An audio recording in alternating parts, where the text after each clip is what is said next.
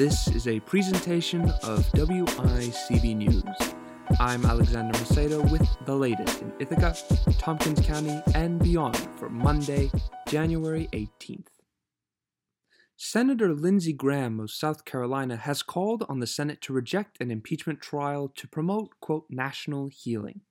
This comes as a Senate impeachment trial is expected to take place soon.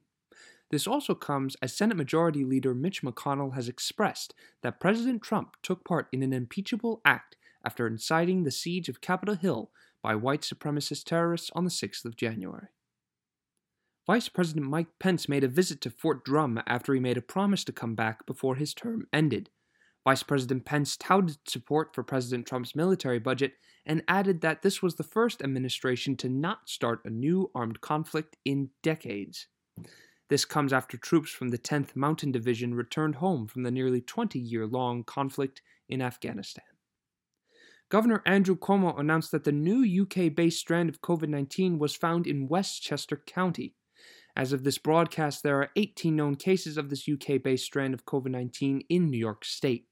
This comes as Westchester County reported 1,727 total cases this past Friday and Saturday.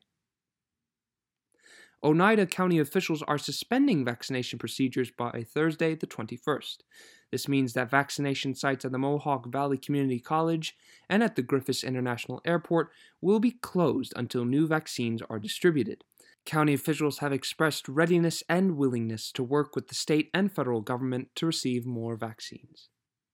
Onondaga National School officials announced that the school will not have any more in person learning for the rest of the year staff and students will continue digitally for the rest of the year. Students from the Onondaga Nation who attend Grimshaw Elementary and Lafayette Big Picture School will continue to have the option to attend school in person or digitally. Onondaga County officials are slashing 75% of COVID 19 vaccinations as vaccine supplies dwindle. This comes as County Executive Ryan McMahon announced that New York had received 50,000 fewer vaccines than in the last delivery. County officials, however, have assured residents that if they had made an appointment, they will get their shot. Ithaca police are investigating a home invasion that occurred over the weekend. Two victims, one of which sustained minor injuries, say that multiple unidentifiable suspects entered the home ordering money and other items before the two victims escaped to the police station. Police are not able to identify suspects at this time.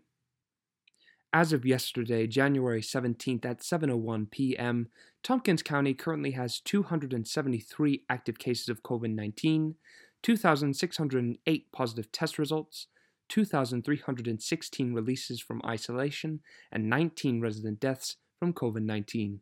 In all, 604,993 residents have been tested, with 2,886 daily tests. For more local news and community stories, find WICB News on social media and on WICB.org.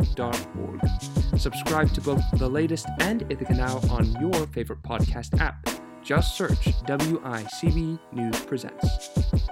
Ithaca Now is currently on break until Ithaca College's semester starts up again, but you can check out all of our reporting over the winter at WICB.org. For WICB News, I'm Alexander Macedo.